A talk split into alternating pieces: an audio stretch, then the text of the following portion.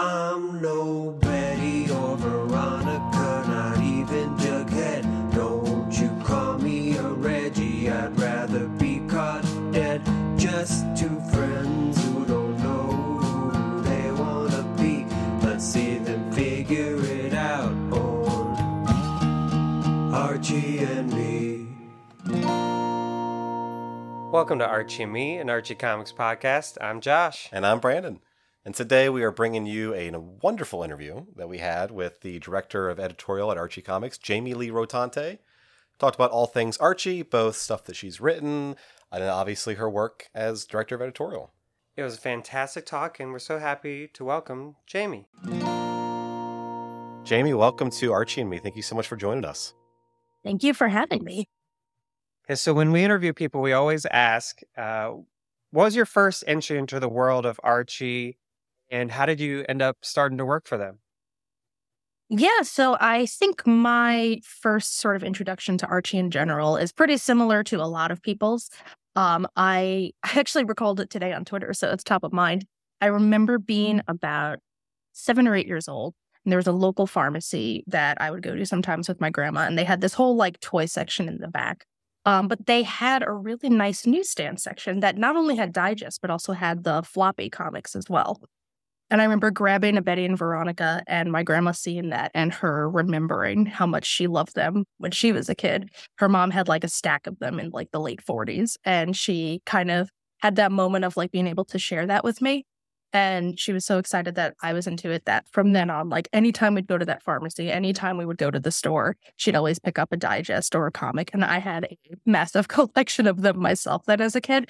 So they were always, you know, in the back of my mind for forever. And then when I was graduating college, I saw on the college job board that there was a um, internship listed at Archie. And I couldn't believe it because even though I grew up reading them, I didn't realize how local the company was to me. Okay. And yeah. It was sort of that moment of like, oh my God, I have to, I have to try this. Um, so I had an interview. I started interning. I interned for about a year. Um, half of that way, I kind of moved from intern to part-time work. And I always say they liked me and they kept me around. And the rest is history from there. That's great. Yeah. So I, I don't know if I've shared this on the podcast, but yeah, you reminded me, uh, my dad had a lot of, um, you know, of the Archie floppy comics, and we read the digest growing up. And recently I was going through, me and Brandon were going through some of his Archie comics, and he had some other comics there in there too. And he just had this grocery bag of comics. And in there was just like, he just had a loose like Luke Cage number one. And I'm like, Dad, you have some comics in here that are like, could be worth a little bit of money, you know, you, so it was just really cool getting to see, um, you know, someone else's collection, uh, and, and, you know, getting to share that memory with my dad for sure. Yeah. Awesome.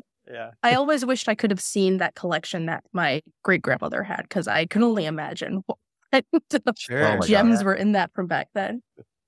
Well, uh, we were also wondering if you could describe uh, a little bit about your role now. Obviously, you've come a long way since being an intern at Archie Comics. Could you talk a little bit about um, some of your responsibilities with Archie now and, and your, your title and your role?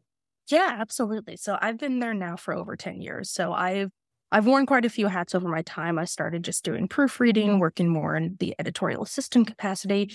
But uh, now I'm the senior director of editorial. And what that means is I oversee the concept and production of all of the floppy comics that are in the new and the horror um, sort of genres. So a lot of the horror stuff, any of the new horror one-shots you see, those are all under my purview.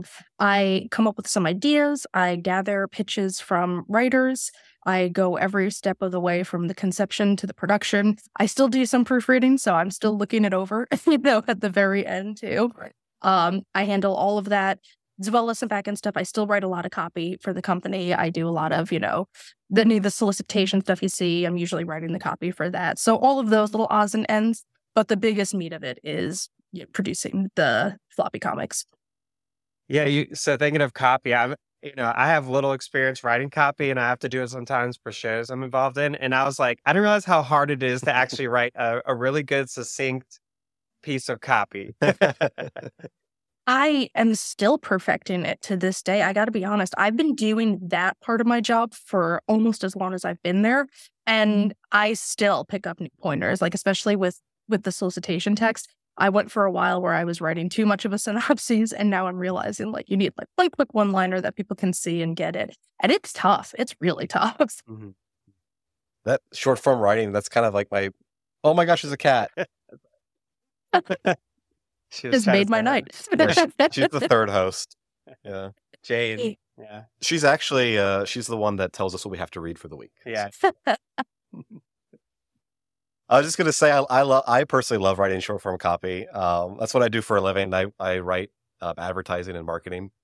Um, so it's, uh, it's, it's, it's funny, the, the, the division of labor. Yes. Yeah. And that's, that's tough work to do. So I commend you on that. Well, speaking of writing, uh, you recently introduced us to a new character, Cassie Cloud, in yes. the Valentine's Spectacular one shot. Um, fantastic art with Holly G. Um, and we, we, we love that issue. We talked about it yeah. on, on the podcast, and we love specifically that when we meet Cassie, she f- already feels like a fully formed character, and that almost like she's always existed. I was, I was wondering if you could tell us a little bit about the experience of creating her and, and what it feels like to introduce a new character in the world of Riverdale, I guess both as a writer, but then also working as a director of editorial. Yeah, first of all, thank you for saying that, because that's always my goal, too, is to to never, you know, you never want a first appearance to be so much of just like introducing who they are. You want people to feel like they can get a just a taste for what that character is as soon as you can. And what's challenging, especially with the classic style stuff, is you have five pages. So you have mm. five pages to introduce this character, get people to know their name, who they are, what makes them different, what, you know, just everything they need to know about them. So that's quite a challenge to use that short of amount of space to get all of that in. And my thing is always just dive right in, you know, and, you know, you don't have more than one page to get this new character out there. So if you can't like tease it a little bit first, put them in the first panel, first page. And that was something I really wanted to do with that. I wanted, you know, a big defining characteristic of Cassie is that she's tall. But I wanted that to not, that's just, you know, a part of who she is. That's, you know, she can't help that. I wanted it to show that people were magnetized towards her because she had such just a fun personality. And, you know, the whole thing with that character is she knows she's going to stand out, so she might as well, you know, go for it and give people a reason to to want to look at her and want to be near her.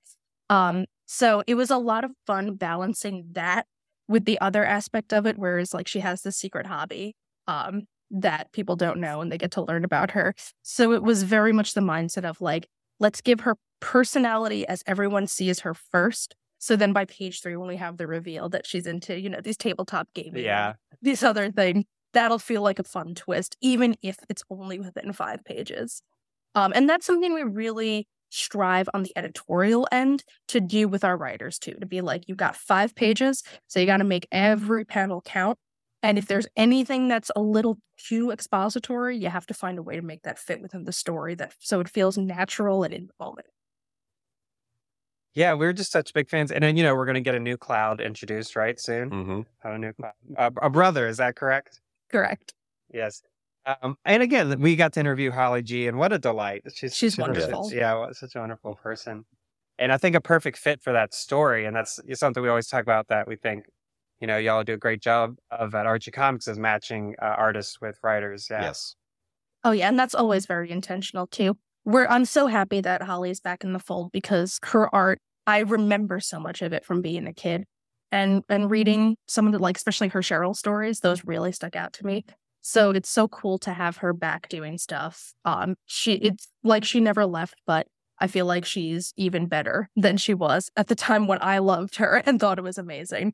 And what's so great about Holly especially is she falls in love with every script that she oh, has yeah. to do art for, and she doesn't just draw it because, hey, this is a thing I have to draw. She really puts her all into it. And, like, she'll message me with, like, feedback about how excited she is about certain parts, and she'll ask questions, and she's just such a delight to work with. And that's one of my favorite things is when you can see creators, like, really having a good time. And I mean that, like, it, it shows through the what they make, you know, that you can tell that they're really invested in what they're making. Oh, for sure. Yeah. I uh, yeah, I recently uh, got to read uh, Betty and Veronica's Senior Year, and I, I love those Sandra uh, Sandra Lana covers. They're so fantastic. And something that stood out to me about the story was that uh, you did a great job. You had the ability to give the characters individual growth, but it, it like informed the relationship between Betty and Veronica. And I was wondering if you could tell us, you know, what draws you to Betty and Veronica as characters. Yeah, and thank you for saying that. Um, I think the biggest thing for me is that you have two people who are best friends who are polar opposites. And for so long, those kind of oppositional forces were what caused conflict between them. And I like explored it from the angle of, what if those opposites are what make them such good friends? What is it that they see in each other that, you know, kind of rounds them out themselves more? So what, you know, Betty might lack in confidence or being outspoken, she has Veronica as like an inspiration for that, and and things of that nature. So I think it's that sort of yin yang approach that always draws me to Betty and Veronica. Yeah, I was I have been rewatching um Daria recently, and they have the big Daria, the big Daria like you know special where she's a, a senior. Yeah, and I was just I don't know I'm I you know I'm way past my senior year of anything, but uh, I was having senior year vibes, I guess, recently. I think that special might have subconsciously been in my brain for when I pitched this theory. Both very fun stories. So over the past couple of years, it seems like there's been a big push from Archie Comics to publish more one-shots and publish more, particularly one-shot anthologies and horror one-shots. Mm-hmm. Um, it feels like that's something that's really happened under your leadership. And I, I can just say that like we personally love that. Um, and one of the reasons why we love reading those one-shots is because it introduces us as Archie fans to not only characters we were unfamiliar with, but also uh, writers and illustrators who maybe are newer to the industry. And um, even just for the podcast, we get the opportunity to interview creators that we you know never would have been able to do before. Um, so I was just wondering if you could tell us a bit about how that kind of push or, or that new focus on one-shots coming from from Archie Publications, kind of where how did that come about? So what you just said is such a huge part of it too. You know, one of the things that we really always focus on is accessibility, and especially coming out of the pandemic and and things just being so different, having to take such long breaks from books because there was just you know no printer to go to or no book market for them to go into. It really had us refocused. You know, how could we just dive back into these ongoing things? It it felt like it was just cutting off the possibility for new readers to come on board.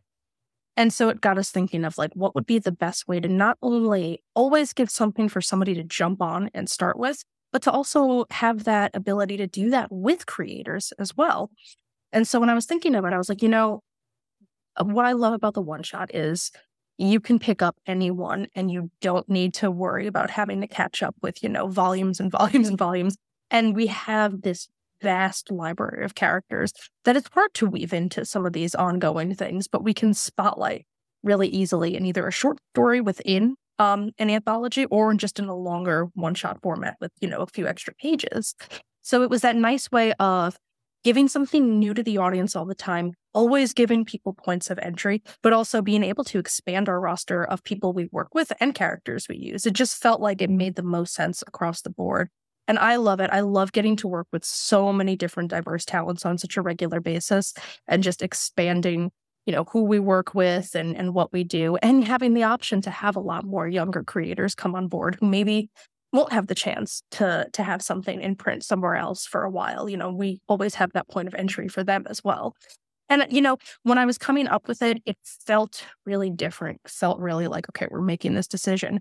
But what I kept using as my source was just the classic Archie model. The Archie main series ran for almost seven hundred issues before we rebooted. And it went on from, you know, the forties. But within that run, there were so many just short form things. So occasionally we'd have like a four issue mini, sometimes two issue. But for the longest time, it was just twenty pagers or anthologies. So it felt like just returning to what we had always done best. Yeah, that kind of short form storytelling storytelling is like in Archie's D N A. Yeah, exactly. And one of my favorite things about the Archie Wikipedia entry is that it says volume one is like how many years? And it says volume two, two thousand fifteen. Uh, yes. Yeah, that's great. Um, and another thing Archie Comics Uh, I feel like they're really good at is um, meeting the readers where they're at, especially with things like uh, embracing digital comics mm-hmm. so early, maintaining a strong newsstand presence and selling direct to the consumer. Uh, it's it's kind of unique in the industry. Uh, what what do you think enables Archie Comics to be so accessible and forward thinking in in terms of business? You know, its business model. You know, we we are one of the longest running mom and pops, so to speak, that there are. We are still an independently owned and operated company, still a family owned business. And if we're not trying everything, then we're not doing anything. You know, we don't really have the luxury of just sitting around and hoping that, you know, something's going to come our way. We always have to be looking at what's happening now and what might be happening next and doing whatever we can in our power to get ahead of it. And, you know, that that was definitely the case with like uh, digital comics and day and date. That was something we saw on the horizon and we saw our ability to make happen. So we did. And it's just something we always try to stick with because, you know, again, there could be an audience there, right? Like we might not know it yet, but if that's a place where we could have people who want to read our books and are able to do it, why should we not have that access for them? Yeah, I was going to say, it's like, you know, for us who we like to read stuff that's newer, but we also like to go back and read stuff that's older. Um, and I think, you know, Brandon can speak for himself, but I like reading some digital, but I mostly read physical. Mm-hmm. But it's been so cool when I can't track something down, I can go on something like Comixology Unlimited. And there's so much, you know, um, there's there's so many Archie stories. That I'm like, oh, I can find this older Archie story that I couldn't find at my, you know, my local shop. Yeah, that's the other thing, too. We have so many fans around the world and we have so many fans of different age groups that we want to make sure we can hit every market the best way we can. So if, you know, shipping costs are, you know, cost product, uh, prohibitive for people. If digital just, you know, isn't something that they're familiar with, we never want to have too much in one direction so people feel like they can't, you know, get our books. So whatever way we can find to do it, we're always happy to try. Well, obviously, it's been enormously successful. I mean, Archie Comics, you've sold over two billion comics worldwide, I think. Um, these characters have thrived um, and become icons in, in their own right over, over eighty plus years. And you know, you just touched on some guiding principles kind of from the business side, but I was wondering if there are any guiding principles that Archie follows when it comes to the storytelling part of public publishing. Yeah, I know um, one of the biggest mottos we had, especially when we did the relaunch in twenty fifteen, was do no harm. And that's something we really keep in mind. So obviously you're going to see a ton of crazy scenarios when it comes to the horror stuff or anything yeah. like that. You know, the, these characters are through a lot of rough situations. But one thing we always make sure is that their intentions are good and their hearts are in the right place. Even if they're doing something bad, it's never because, oh, we've just decided that this character is bad now. They always are looking, you know, Archie is always the hero, even if he's making mistakes. That's always been a guiding principle and just keeping the core of who the characters are.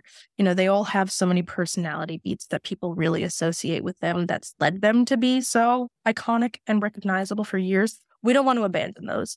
Those are theirs. Those are important. If we start flipping the script now, then we're not, then we're just telling random stories and just retrofitting these characters in. So these stories are always going to be super character driven.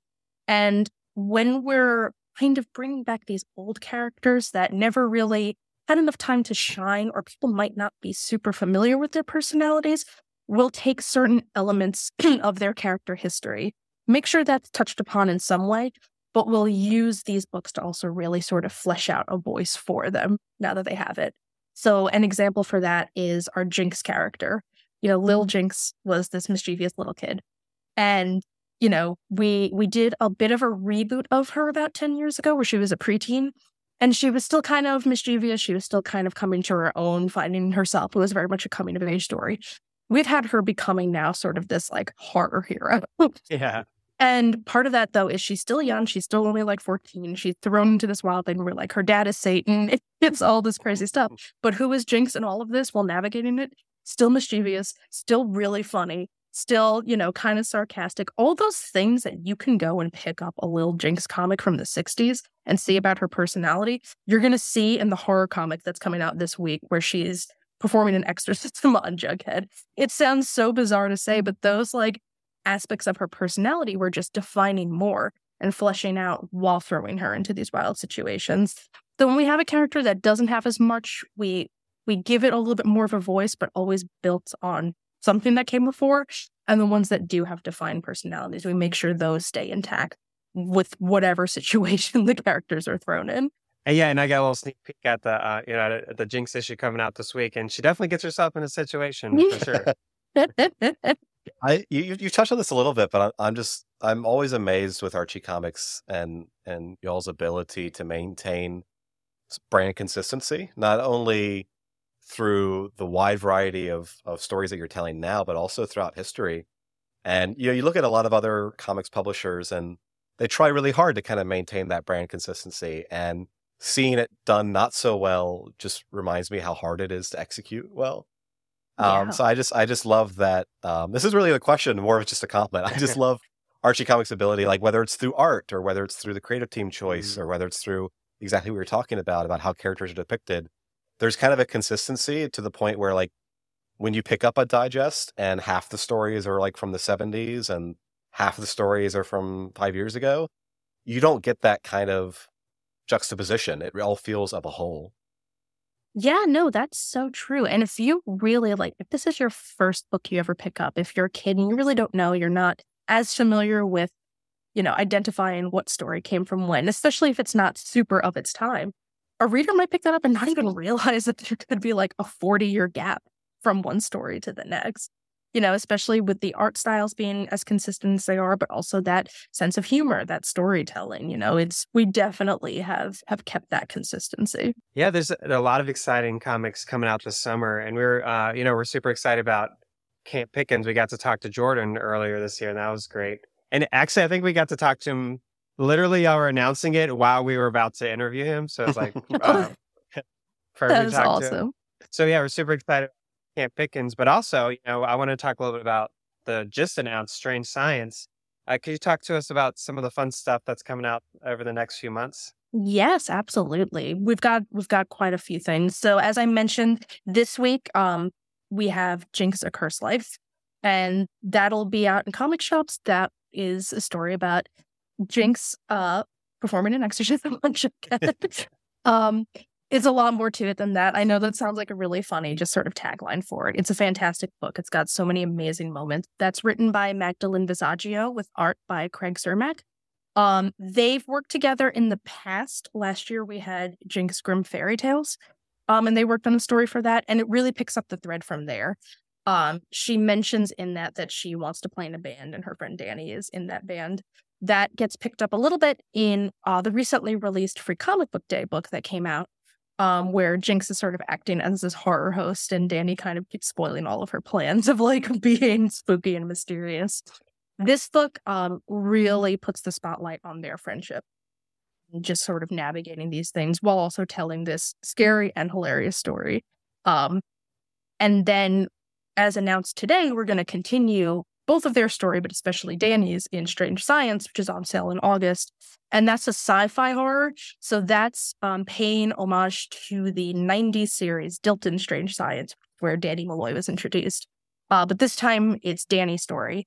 And it's about time bending. It's about going back into the past and confronting things from the past and just sort of creating this weird Riverdale where everything gets messed up because of time travel. Um, and it is also the story where we reveal that Danny is transgendered, and we kind of get an idea of her transition and what she went through. Um, it's beautiful. It's wonderful. It's not in any way sort of like an after-school special or anything like that. It is just a straightforward science fiction just story. It's amazing. Um, I can't wait for everybody to read it, because it is one of the most beautiful scripts I've ever read. And it's crazy to think that like a sci-fi horror can have that kind of an emotional impact, but it's so well written. And we have Butch Mappa on art for that. And he did some work with us for this past year's Happy Horridays. Uh, he's wonderful. He's so um, detailed in his approach to everything. I think people are really, really going to love that book. Um, I do hope they read A Cursed Life. You're not going to be lost if you don't read that first, but you know, I think you should have the whole trilogy in some way to get into it. Before we get to that, we have, as you guys mentioned, Camp Pickens. Um, That is one of the most fun books that, that I've worked on in a while. Uh, I was really excited to work with Jordan Morris again, because he worked on Pop's Chocolate Ho- uh, Shop of Horrors, and he's just fantastic. um, he, you know, I had an idea for a while ago where it's like, there's got to be some kind of campy camp horror, because that's such a well-known trope, especially in teen horror. But also Archie stories are so well known for in the summer taking place at camp. It was just like, we have to do this. So that one is an anthology that also has um, Kim Cecilia and Mike Norton on a story, oh, okay. which was a personal just sort of bucket list thing for me, because Revival was one of the most defining comics of what I like in comics and what, you know, I consider like a masterclass in storytelling. So that was like a little personal checklist thing for me. Um, We also have Blake Howard and Carola Borelli working on the story. And I believe, I didn't mention it before, but Diana Camero is doing the art on Jordan's. And it's so much fun because it's um, three stories all set within this camp, all set within the same time frame in the summer. But you you get different kind of genres. So you have a straightforward slasher story. You have this kind of weird, almost sci-fi fantasy um, creature feature. And then you have like a classic campfire stories, haunting tale, um, where we just wanted to hit all of the the sort of, you know, biggest hits, greatest hits when it comes to any type of horror like that. And that one is just so much fun. And I'm really looking forward to uh, people checking that one out. It's a perfect summer story. Yeah, it makes, yeah it's, it, again, it makes me look forward to the summer. I am a teacher, so I do get to, you know, I have lots of reasons to look forward to the summer. But It, yeah, you know, thinking of being a teacher, I'm a music teacher specifically, and it just seems like, uh, you know, Riverdale has really good funding for music education because everyone seems to know how to play some yeah. sort of instrument. that, and they all seem to be really good at it, too. Yeah, so. yeah. I love it. I, this is this is a theme that we've come back to again and again uh, just over this conversation, but these characters are are so malleable to different situations and different genres, and they also can just appeal to so many different people from different backgrounds, from different cultures. Um, and and Archie Comics, just as a business, has had so much success in markets outside of the U S. Um, I would just love to hear your thoughts on, like, what you think, because usually that that's something we usually only see with, like, sort of um, superhero archetypes and, and those kinds of, of pop culture icons. You know, what is it about these characters that, like, ordinary high schoolers can become so iconic and so resonant with so many different people? Like, what, what is it? What's the secret sauce there, you think? A big part of that is, especially when you look at the classic stuff, there's always this element of, like, Riverdale is this super inclusive place. It's also just this sort of utopia at times. This very idyllic place where everybody can get along, but everybody from different walks of life can just kind of meld together easily without conflict. Um, and then when you have those super recognizable character types, it's just, it's a comfort. There's that comfort food aspect of it where, like, even when we change as a company, even when we do the unexpected, even when we turn that on its head and it stops being a utopia and starts becoming this dystopian landscape and we do all of that, there's comfort in knowing that these characters are still true to their core and still who they were for these past eighty plus years. And I think because we simultaneously continue to publish these new, more challenging and different stories, as well as still giving tons of archival material with the classic stuff and things, new stories in the classic um, setting, no one ever has to feel left behind. You know, if you're not into the horror stuff, that doesn't replace the classic. That's still there for you. And I think it just really goes into that comfort food aspect where people can know to some extent what to expect and be happy with what they get, but it's just like a reliable friend that never goes away. Yeah, and, and that kind of comfort slice of life comics is honestly something that you you tend to get more in, in things like manga and anime, yeah. and a little bit less in American comics. And so the fact that, like, I don't know, I go to Archie for that um, because I feel like you all are, are not only doing it better than most, but it seems like you're a lot of times the only ones doing those kinds of stories. Yeah, no, that's definitely it too. There's there's so few like that out there, and we've, you know, we keep doing it because we know that there are people. We know that at any given time there's an eight-year-old walking into a store with their parent that will discover this book and start reading it. And because we are so often somebody's first comic, we don't ever want to lose that. We could be your first, and then you can return to us and we'll still be there. And that's so in our D N A and something we really try to keep doing as much as we can. And, you know, thinking of manga and uh, influence, we did get to see Archie and some robots recently, you know, the, the supermarket that was fun. Teams, which was such a fun, yeah, that that was another example of like such a good team. Yes, you know, like Daniel and um, mm-hmm. it's Ryan Giampoli. Correct. Correct. Yeah. Um, yes. What a great team. Uh, so much fun, and and like you're saying, they fit so much in a few pages, uh, and it's so successful. That one a little bit less so slice of life, though, I think. Yeah, I mean, it depends on your slice of life. Right? Yeah. But, you know, that was such a departure from the norm in style and in type of storytelling. But what did you have? The love triangle? You had just, you had yeah. all of the things you expect there, just in a way you didn't expect to see. Oh, yeah. one hundred percent. Yeah, you get you get all those familiar relationships. Yeah. And, you know, we gushed and, over that one. And Jason's in a cut off, yeah, uh, crop top, right? Yeah. As he should be. Yeah.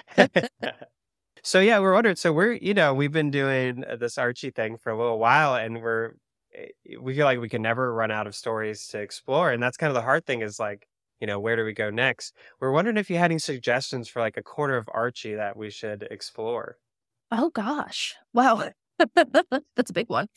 Um, I think my big question is what, you know, obviously if you guys already like this, but is there a blind spot you guys think you've ever had to something that we've done, but you maybe haven't completely gone into yet, as opposed to, you know, obviously if you know you love something, you're going to really do it. But is there anything that you've just been a little bit out of your reach or out of your tastes? So um, I don't even know if uh, out of taste, but just that's we're not familiar with. I would, two things I could think of is, you know, something we're not familiar with is Josie and the Pussycats. Okay. And then also Cosmo, someone we don't, we don't really know anything about. Cosmo, Cosmo is absolutely. I believe you guys spoke recently with Vin, correct? Vin Lavallo. That's yes. Dad. Cosmo is his baby through and through. Um, and he put so much love into the project when we did it. But that's a fantastic character because we do have archival material for it. We've released graphic novels from like its original run in I think the sixties or seventies. And Vin had such an amazing vision of bringing it into the modern era that like, it's that same thing. There are certain elements of it that are reminiscent of the classic, but he took it into this like really new, really fun place. It's, you know, Cosmos from Mars. It takes place in outer space. So it has that science fiction element, but it really is just like fun action adventure. Um, it's just a lot of laughs, a lot of, you know, very animated quality to it.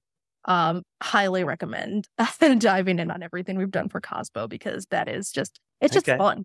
You know, you guys said how much you liked the Archie and Friends all action. I think of Cosmo as sort of like an extension of that. It's very much that same kind of energy. Awesome. Yeah, yeah. Thank you.